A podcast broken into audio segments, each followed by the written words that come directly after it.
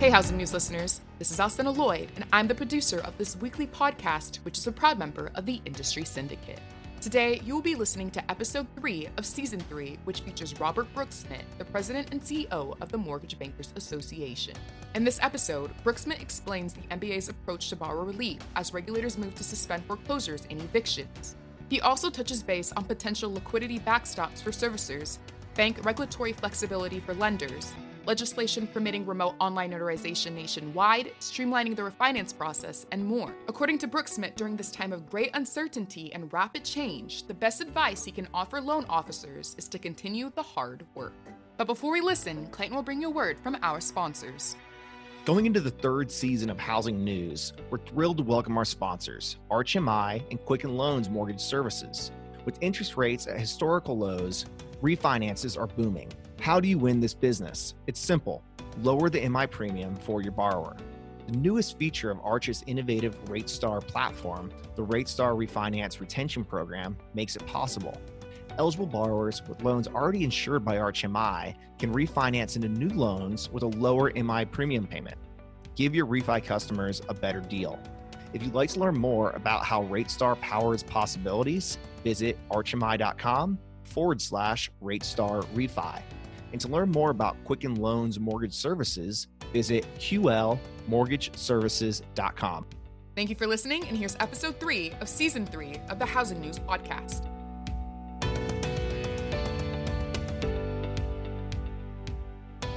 Hey, HousingWire audience, this is Clayton Collins. We're coming to you on Thursday, March 19th, for a special interview with the president of the Mortgage Bankers Association, Bob Broeksmit. Bob, thank you very much for taking time to join us today.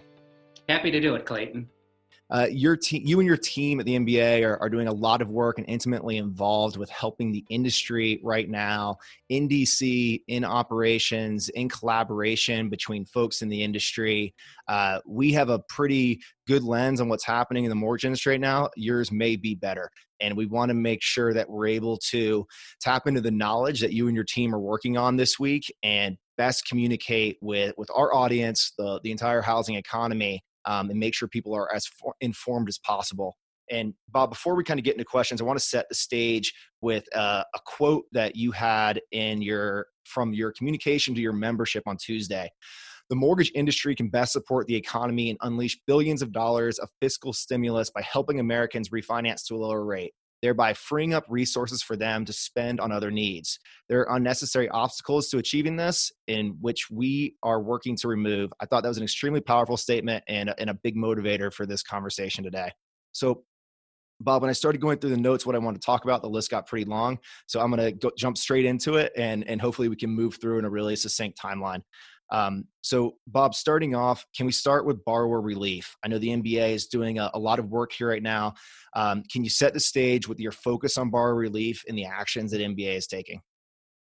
Sure. Thanks, Clayton. And we do know, we don't know how big this will get, but we know that a lot of Americans will have trouble making their mortgage payments because of the effects of the pandemic. Our members stand ready and able to help provide this borrower relief. The thing is that people, I don't think there's a wide understanding among policymakers around the country and just regular citizens that in allowing for what Fannie Mae and Freddie Mac announced yesterday, which is a 6-month, up to 6-month forbearance, followed by up to 6-month extension, provided the borrower still has trouble making the payments that far out, which of course we hope won't happen, but it could, is that despite the borrower not making the payment, the servicer must advance that payment to the investor. So we are coupling our ability and willingness to provide that relief with letting policymakers know that there has to be a liquidity facility that enables servicers to continue to do this. Because while all of our servicers are in good financial shape and have a lot of liquidity, it could evaporate quite quickly if the take-up rate on these forbearance programs is high and if the duration of the forbearance is long. Of course, we hope that the take-up is limited to those people truly in need and that the period is not too long, but we have to prepare for the fact that it could be. And Bob, so if I understand this correctly, servicers have the potential to get hit on two fronts right now. If there's early payoff risk through the low rates and rapid refinance, as well as forbearance, are both of those liquidity stresses on servicers? Yes, they're quite related, because as the value of servicers' mortgage servicing rights drop, whether just because they're marked to market and when the interest rates go down, the prepayment expectations go up and therefore the asset value drops, or they're real, meaning the loan actually paid off. Of course, the mortgage servicing right goes to zero when the loan has paid off. That limits their ability to borrow against the value of those mortgage servicing rights. So that's a liquidity hit. And then, of course, this advancing, which in addition to keeping the investors whole, they also have to pay the property taxes and the insurance. So there's not only principal and interest for the investors, but there's taxes and insurance to ensure that the counties or the states are made whole for the tax receipts and that the insurance stays in force.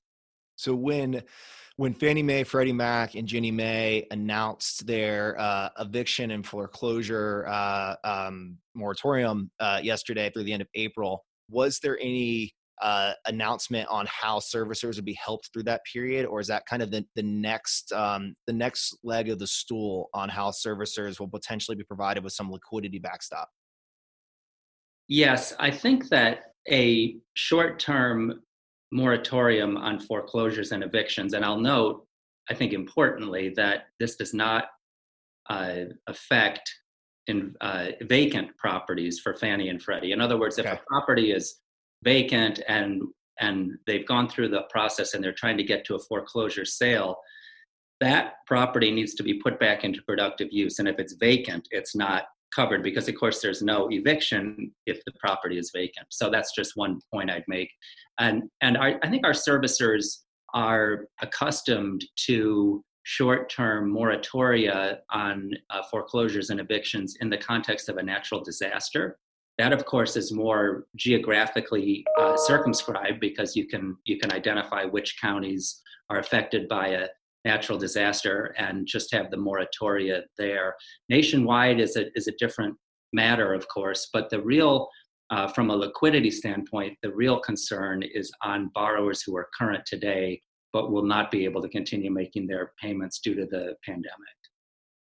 And is the initial moratoria, if I'm correct, is through the end of April? Is there discussion, or do you think there's a chance that gets extended for a longer period?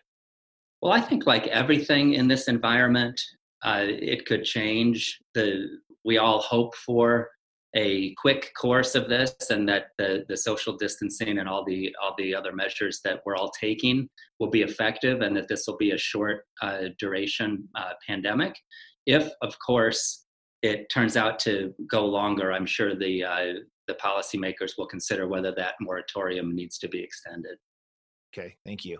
So in the last few days, we've heard of more non-QM lenders, specifically with large warehouse lines, kind of facing some challenges with jumbo loans as well.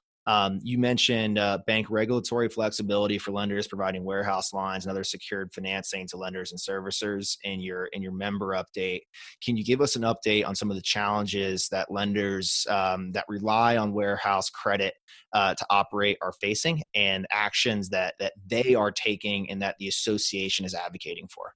Sure. And actually, this is hot off the press, so I'll make a little news here because I've just seen the draft from our staff, which we'll be getting to the prudential regulators forthwith. One thing that we think is a very concrete step that the prudential regulators can take is to reduce the risk weight on warehouse lines from 100% to 50%. This would increase the capacity of warehouse lenders to keep the funds coming to deliver this really critical economic stimulus to Americans, because as you know, if you've got a mortgage and you're able to refinance it at a lower rate, and that stimulus starts when your next payment is due, it's almost immediate. And this could unleash billions of dollars of stimulus. But if a lender, because of the record volumes in the pipeline, is at the cap of his or her warehouse lines, then of course fewer Americans can be helped. So we think this is a common sense step. It would apply to very safe assets, which means I think our proposal will be if the warehouse line is backed by notes on Fannie Mae, Freddie Mac, or Ginnie Mae loans, then the risk weight could be cut in half, which would dramatically expand warehouse lenders' ability to make credit available in this environment. Like everything in this environment, urgency and timeline seem very important. It seems like there already are some lenders in this environment that are locking up. Do you think the regulators will be able to move on a timeline that helps credit continue flowing in this week, next week, and not have this like be pushed out into weeks of review, which ultimately could harm the industry's ability to release capital into the ecosystem? These are extraordinary times, and when the Fed has an emergency meeting on a Sunday and makes the dramatic moves they make, I think this government is capable of making fast moves. I think they understand the urgency, and I think that they will act with dispatch as we keep talking to them about ways to make sure that the lending keeps flowing. Okay. And on the subject of timeline, we know we're approaching the end of the first quarter of 2020. Another point that the MBA has discussed is possible relief for margin calls on pipelines and financed MSRs. One of our columnists, Logan Motoshami, has been talking a lot about margin calls, specifically as it relates to these warehouse lenders we just discussed. Can you give us a little background on that challenge? I know our whole industry is not in the weeds of margin calls and MSRs and the secondary market, so it would be helpful for a little background on what this means and in the MBA's view. Sure. So one thing related again to what we just talked about with the prudential regulators, the FDIC and the OCC and the Fed have urged that their lenders give some forbearance to borrowers in these unprecedented times. So the warehouse providers or the mortgage servicing line providers have these servicers as clients. So we believe that guidance should apply in cases like this, and particularly in a case where a margin call is really more of a repricing of assets as opposed to an income statement event. In other words, it's not real green dollars. It's revaluing an asset.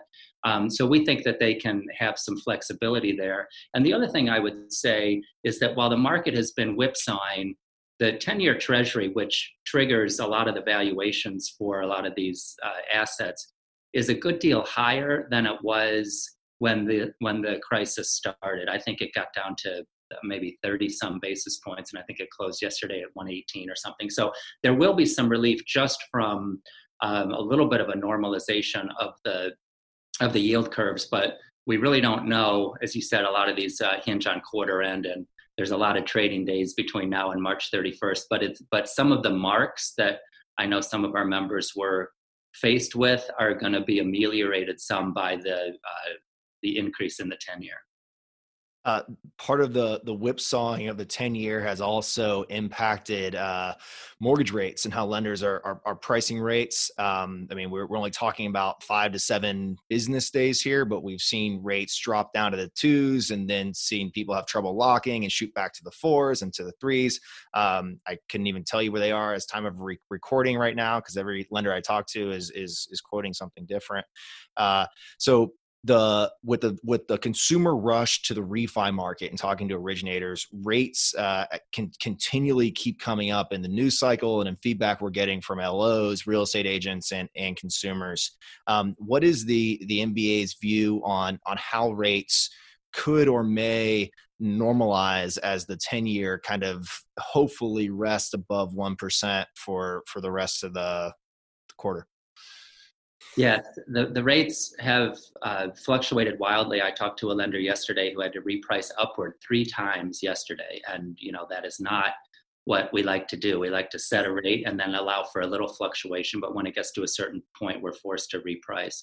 So, and yesterday in particular was a kind of a crazy day, because the same day that the stock market sold off by more than 1,000 points, the yield on the 10-year went up. And those usually, that combination is extremely unusual as investors were flocking to cash. So when things normalize and can be a little more predictable, I think lenders will price more consistently. The other thing you have to acknowledge is that because of the enormous pipelines that our lenders have, combined with, so a huge demand combined with a supply shortage, if you will, and by that I mean people implementing work from home protocols. I think our industry's done very well with that, but there's inevitably some productivity loss. And as employees of our members are affected by illness or having to care for people, whether they're because they're out of school or because they're ill, the capacity in the industry is naturally going to drop a little at the same time of unprecedented demand. So certainly some lenders are pricing loans to make sure that they don't take in more loans than they can get through the pipeline. And to that end, I want to mention a couple of things we've been very active with from the very start on this that would help lenders and in turn borrowers get these loans through the pipeline and unleash this stimulus. So whether it's not requiring an appraisal on a rate and term refinance for Fannie Mae and Freddie Mac, where one or the other of them already hold the risk. FHA, VA, and USDA all have streamlined refinance programs that do not require an appraisal. Fannie Mae and Freddie Mac have a property inspection waiver, but it's only used maybe about 40% of the time on rate term refis. And we think that they should eliminate the appraisal requirement on those extremely low risk loans where they already have the risk and all we're doing is putting the borrower in a better position with a lower payment to make that payment. There are a couple of other things like verbal re-verifications of employment. If you have a pay stub from a teacher and normally you'd call the school district within 10 days of closing and say, is the teacher still employed? Obviously, nobody's going to answer the phone at the school district. If it's closed, we want some flexibility not to have that be an underwriting defect. And a couple of other things about ways in which borrowers can close loans without having to sit face-to-face with a settlement agent, whether it's expanded use of limited powers of attorney or whether it's remote online notarization, which we have in 23, I believe, states, but we're trying to get it federally and in fact have just helped draft a bill that was introduced yesterday by Senators Warner and Kramer that would allow remote online notarization nationally. Can we go a little bit deeper there on that bill? I mean, that's a topic we've been hearing a lot about third-party service providers being a bottleneck to close right now, whether that's appraisal, inspection, notarization, title. The list kind of goes on. Can we talk a little more about the remote online notarization bill? What that means, what the challenges are to get that through in all 50 states?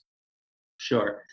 The remote online notarization permits electronic closings so that the notary who is witnessing the documents does not have to be face-to-face with the borrower. And as I mentioned, I think we have it in 23 states. There are active pieces of legislation in state legislatures for another dozen or 15, I forget the exact number. But of course, I live in Maryland. Maryland just adjourned yesterday. They truncated their session. They're gonna have a special session later, but I'm not optimistic that remote online notarization is going to vault to the top of the list in all of those states simultaneously. So the other way to do it is with a federal bill, and that's what was just introduced yesterday after, frankly, being drafted over the weekend. This is happening in real time. And we are encouraging that the provisions of that bill be included in one of these stimulus packages because it is so related. I mean, the immediate need for it is so related to the pandemic, and it also help the efficiency of the closing process in perpetuity. But of course, it's especially needed immediately. Without a federal bill, could we result in a bifurcated market where there's 23 or a certain number of states where the real estate market is able to continue and another subset of states that ultimately frees up if in-person interaction or quarantine is extended further than anticipated? Well, this gets back to my other point about limited powers of attorney, where it wouldn't matter if a state allowed remote online notarization. If, let's say, a lender or a settlement provider express mailed the documents to the borrower's home, the borrower could then go through all of them, maybe on the phone with the settlement agent to the degree they had questions, and then the borrower could execute and Federal Express back a limited power of attorney, which lets the settlement agent or some other disinterested party sign the physical papers on their behalf. So they would have reviewed them, they would have signed a limited power of attorney, giving someone else the authority to execute on their behalf. And then that could be done at the settlement agent's office, and commerce would continue to flow regardless of whether that state permitted remote online notarization. Okay. And let's flow this into title insurance. With an increased number of county recorder offices closing, what does that do to the real estate transaction and the mortgage market?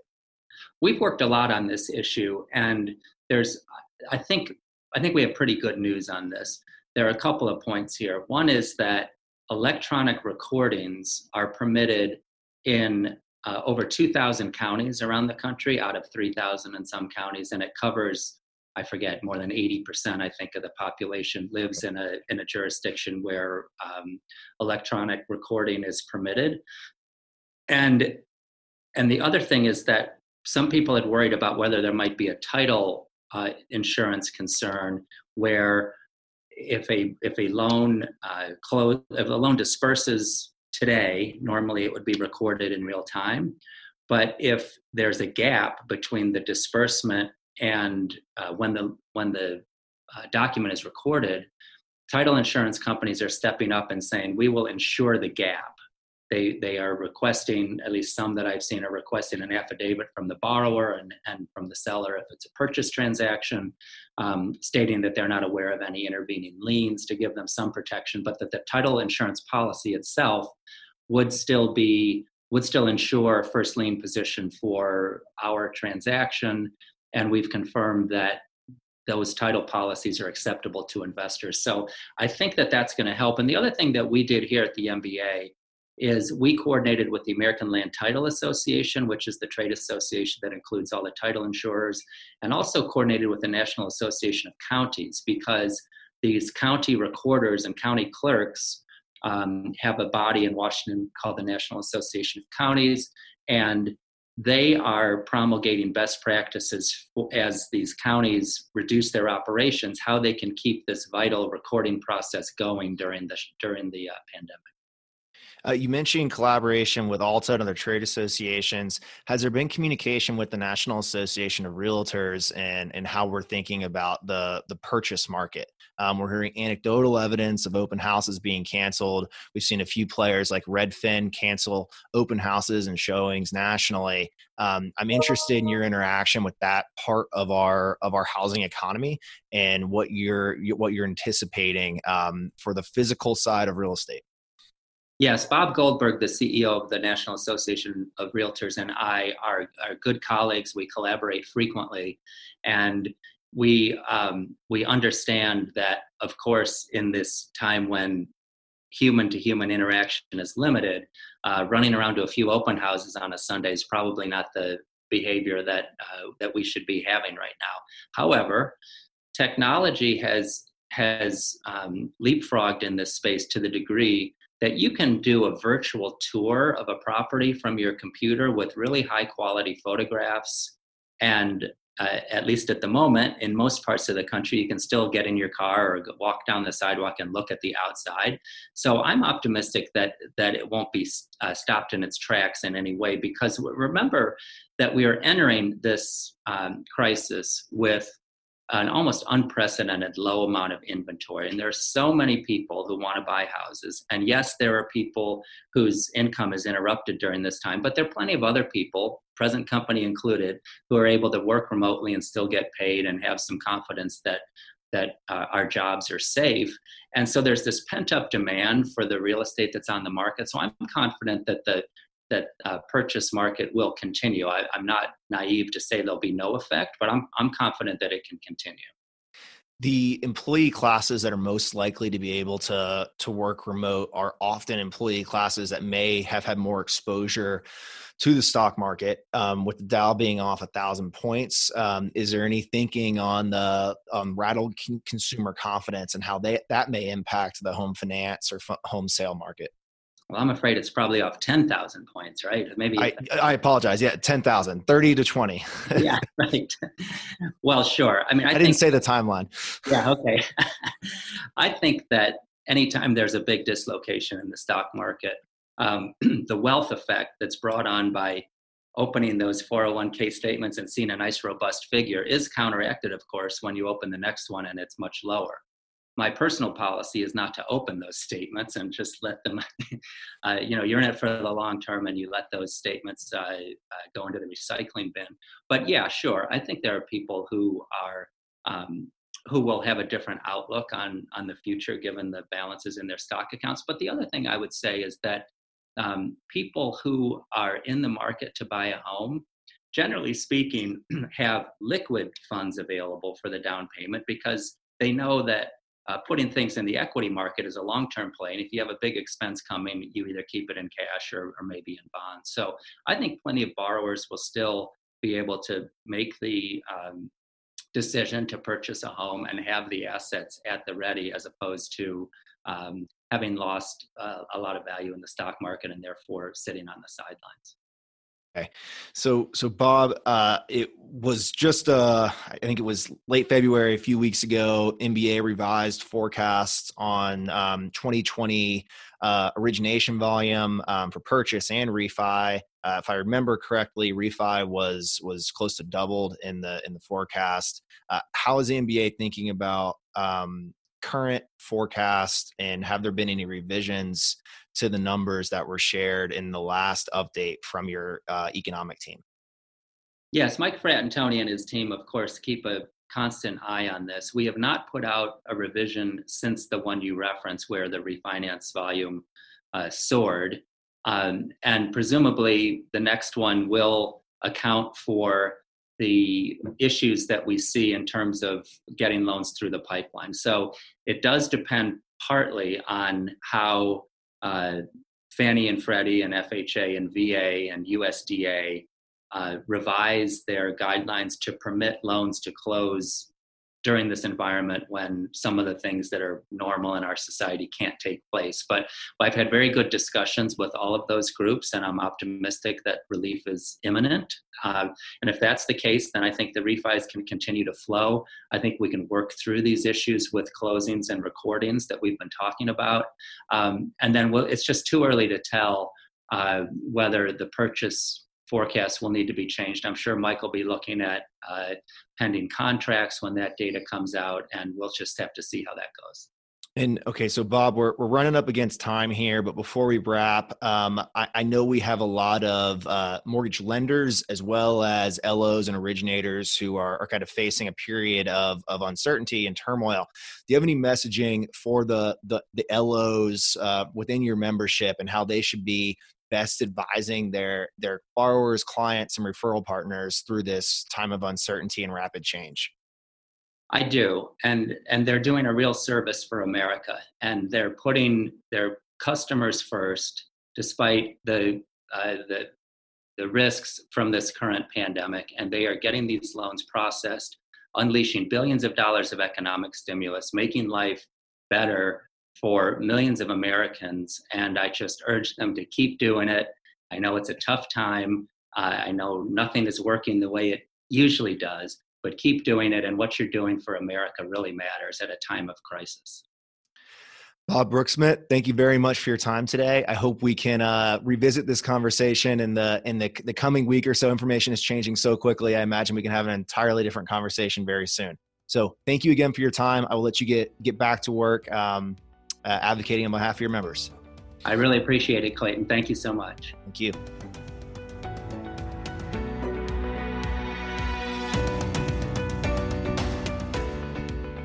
Thank you again for tuning in to season 3 of the Housing News podcast. And one more thank you to our sponsors, Quicken Loans, Mortgage Services, and ArchMI. And please don't forget to rate the show and leave us feedback on iTunes. We'll see you next week.